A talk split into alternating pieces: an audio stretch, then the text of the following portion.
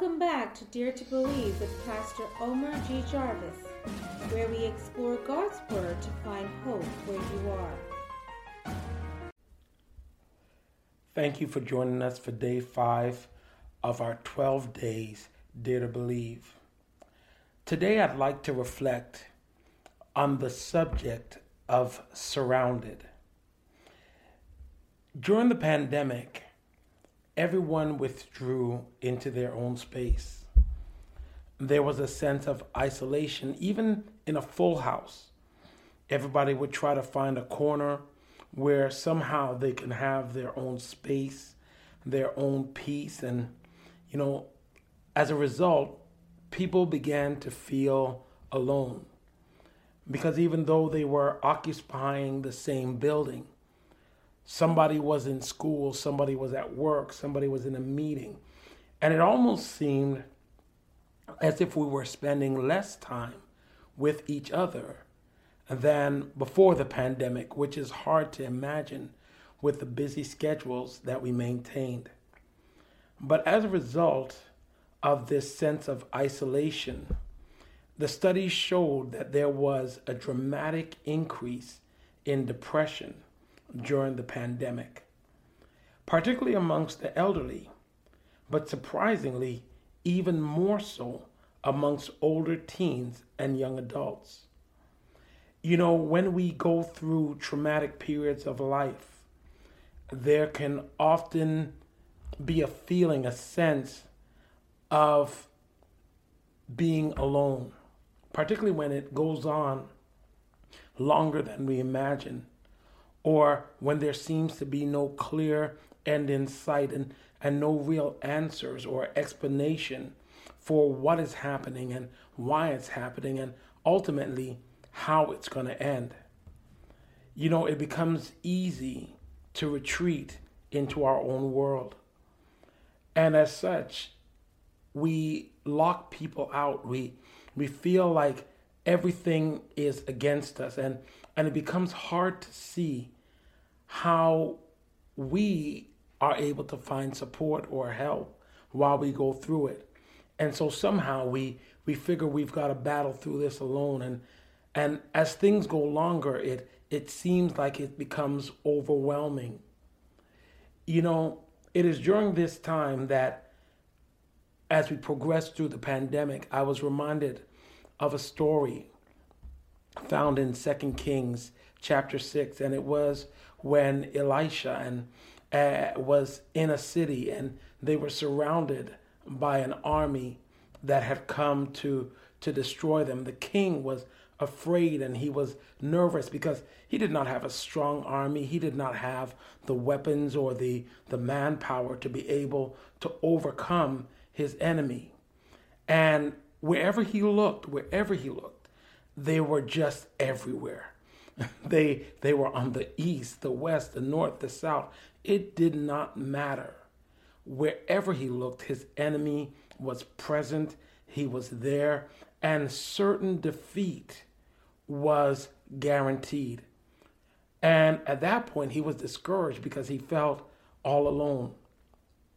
But what was so amazing was when he went to the prophet Elisha, the prophet Elisha whose name means my God saves, began to, to ask him again, take a look around. And when he looked, he, he saw the, the enemies that he had seen before, but now he saw another group of people. They were actually behind the enemies. The truth is, they had the enemy surrounded. And this army was an army from God. It was an army sent to protect and to surround and to, to fight their enemies for them. And it was then that he realized that there was more who were with him than who were against him. The reason that this is so important as we draw our lessons from, from 2021 is that we will have periods again when we feel outflanked and surrounded by enemies and like we are just shrouded in darkness and there's no hope and there's no light and there's there's no way out. But this is where we also have to remember that when we feel the most alone, God gives us a promise that says, I will never leave you, nor will I forsake you. He promised before he left this world, he said, I will be with you even till the very end of the age. What this means is that even though you may feel alone, even though you may feel surrounded by enemies and hopelessness and darkness, that God doesn't leave you alone. In fact, it's you, it's not just your enemies that are surrounded, but you are surrounded. God has your back. And that's why we can't give up. Because as long as we don't give up, God will always find a way to work into the worst of circumstances, to, to work even when it seems everyone and everything is against you. You are surrounded, but not by those enemies. You're surrounded by God's protection.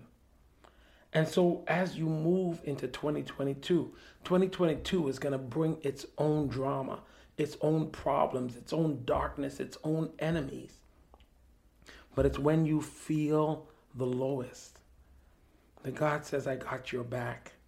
My mom used to put this this poem on her on her wall. She she left it there for my entire life and I would read it all the time and every now and then when I would get down and low, I would remember this poem and if I was in the house I would walk right over it to read it. If not, I would recall it from memory. It was called Footprints in the Sand and it was the story of this guy who was walking um, through life and he, he, he noticed that when he looked back on the footprints of his life, um, he noticed that in the sand that there were two sets of footprints, and this was usually when times were good.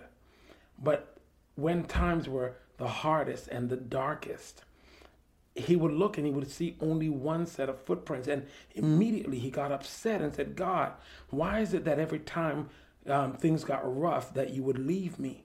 God had to remind him, it wasn't that I was leaving you. It's that I was carrying you. And that's the reason you see one set of footprints.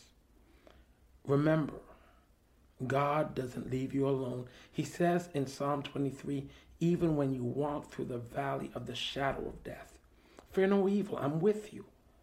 There isn't a place that you're going to go that God isn't standing by to have your back. And so remember, dare to believe.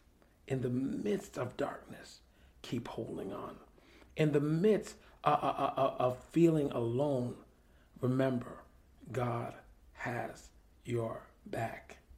Remember, dare to believe, and you will see that there is hope where you are. God bless you.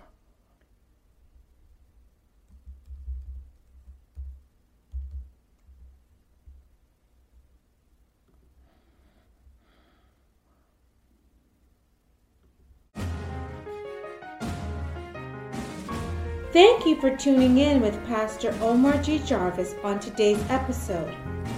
Feel free to check us out on YouTube, Facebook, or email us at omargjarvis at gmail.com to give feedback, ask for prayer, or with any questions you may have.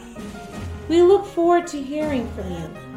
May God continue to bless you, and remember, dare to believe, and you will see there is hope where you are.